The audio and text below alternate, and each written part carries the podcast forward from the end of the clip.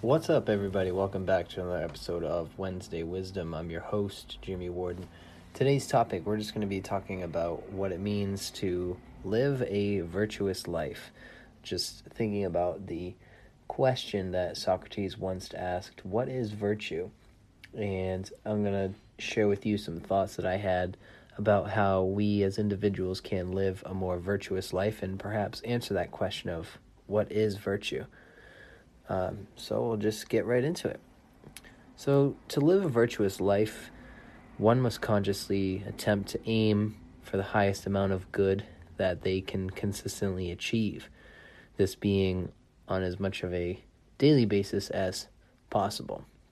And what I mean by the amount of good, just really trying to put put that idea out in the world. So a quick example of, of doing something good, something extremely small, even just something as small as holding the door for somebody.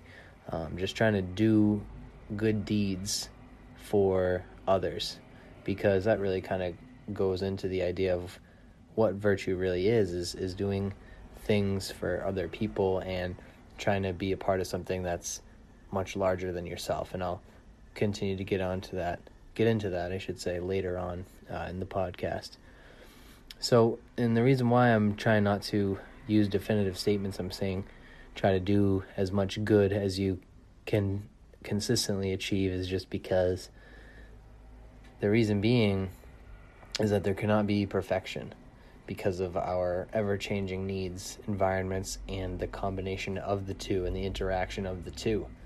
Our needs are constantly changing as our environment constantly changes. However, it's still important to be as intentional as possible, which is why I say try to do as good as you can. Um, to have an intention or intentions about what it is that you want to do to be more virtuous is to have an aim or a set of aims at one thing or multiple things. Um, some people might even equate it to something as simple as a to do list, but I like to use the word intentions just because it's a little bit deeper and it's a lot more uh, than just simply accomplishing tasks, but more about how you want to carry yourself throughout the day and how you want to present yourself and what it is that you want to do for people on a on a deeper level than just doing them a favor. Uh, and often these intentions and what it is with these aims that we want to try to set out for ourselves, they have to do with potential, as in we have the potential to set ourselves a standard, which is why I like to use the word aim. That's something that you should be aiming at. That highest potential, that highest amount of good, that highest amount of virtue is kind of that standard that you should be aiming at and trying to consistently move towards with your actions. And when this is set, it gives us a blueprint on how to act in the world because those specific actions are required to achieve that standard and accomplish said aim or aims. This is where responsibility and sacrifice start coming into play because when an individual makes a fundamental decision on changing their ways of acting in the world, they must often make sacrifices along with that. Uh, quick example if an individual wanted to improve their people skills in the hopes of becoming a more sociable person, they'll have to sacrifice some of their habits that make them shy and introverted. Not all at once, of course, but at the bare minimum, they must be able to say hello to somebody and introduce themselves in a respectable manner. Uh, the reason being is that that's a responsibility or a trait, a habit uh, of a respected and sociable person. Now, let's talk about aim again using this example. An aim for this individual could be to make sure they firmly shake hands each time that they greet somebody with an outstretched hand that is waiting to be shaken. This can be a jumping off point to be built upon by adding skills such as eye contact and saying your name to introduce yourself to that person. But it all starts with just that firm handshake before we start to add on those other responsibilities as well. And now you might be asking yourself, how does this relate to virtue? Again, this goes back to being a part of something much bigger than yourself. It has to do with being in harmony with one's culture, one's community. The more harmonious and synchronized that we can be within our cultures, within our communities, the more good that we can do. The reason being is that many cultures, families, and communities from Greece to Japan, South Korea, the Middle East, and United States have defined virtue as contributing to something greater than oneself. And I've I found that in a book that I'm actually reading right now. It's called The Six Questions of Socrates, where the author actually goes to different places in the world and he asks those questions that Socrates would ask people in ancient Greece. One of them being, What is virtue? And a lot of those people uh, that this author talked to had a basic, again, at the basic level, that their main idea is that to be virtuous is to contribute to something greater than oneself. And there's a lot more to what they said than just that simple definition. But if I had to summarize the multiple groups' consensus in one sentence, it would be that virtue is to contribute to something greater than oneself. And we often overlook our day to day interactions because we're too far focused on our own personal agenda. But what we don't always realize is that our own personal agenda can often be realized if we just try to live a virtuous life. And some ways that we can try to do that is to begin first by looking in the mirror and looking inside of ourselves and seeing what we'd like to change. The reason being is that we cannot be of service if we are not fit for service, especially for others. So, if there are some things that we need to change and improve about ourselves, that's where we need to begin. However, it's on multiple levels.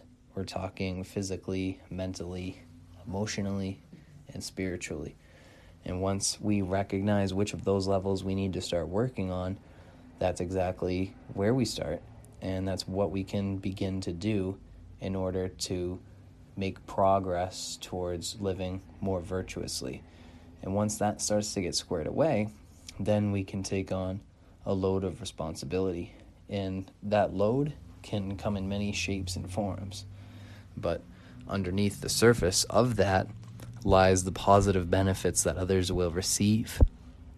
Uh, so let's say your parents or grandparents aren't doing too well, they're not physically well. Uh, it might not be a bad idea of taking on the responsibility of, of checking up on them or at the bare minimum, you know, or even just giving them a call.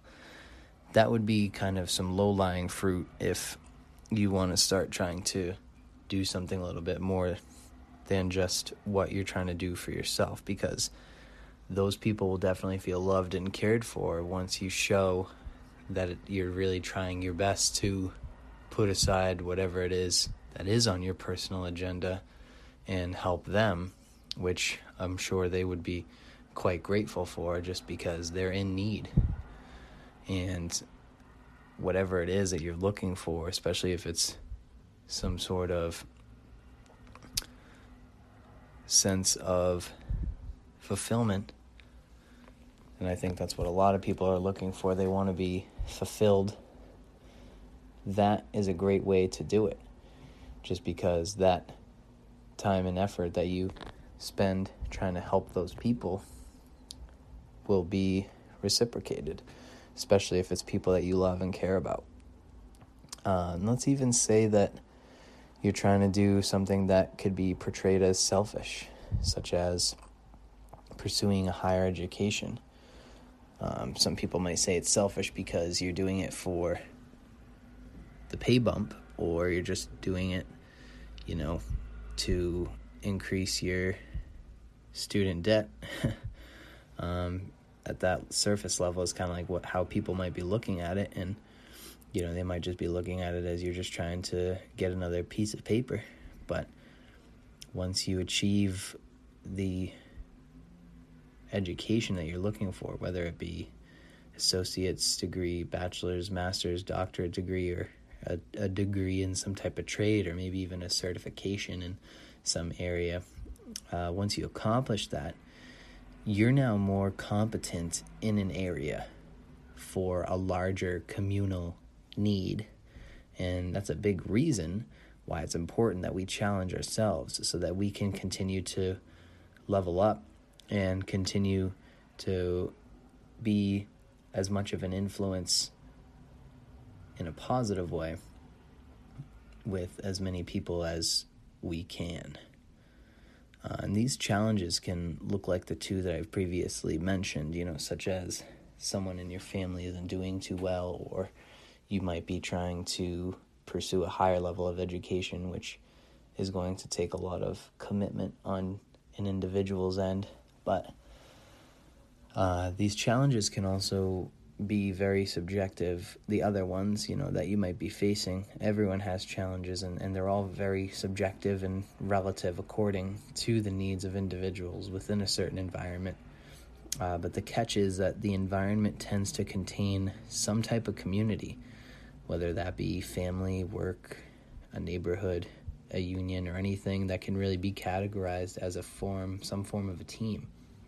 And usually, when the team is functioning well, each individual is contributing their part with their skill set in order to attempt to achieve the team goal, which is why it's important to act in accordance to that. And it kind of goes back to that idea of why you want to act harmoniously or in, in sync, so to say, or you want to be synchronized with those that you're interacting with.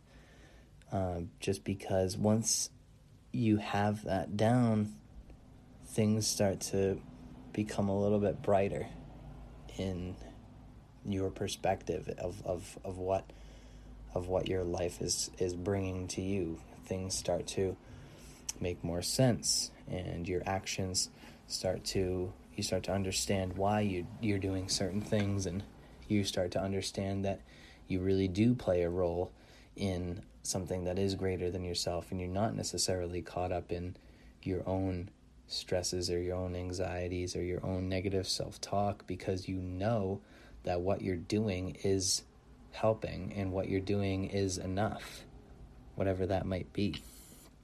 So it it really again goes back to being being in sync and, and being in harmony with the group to an extent.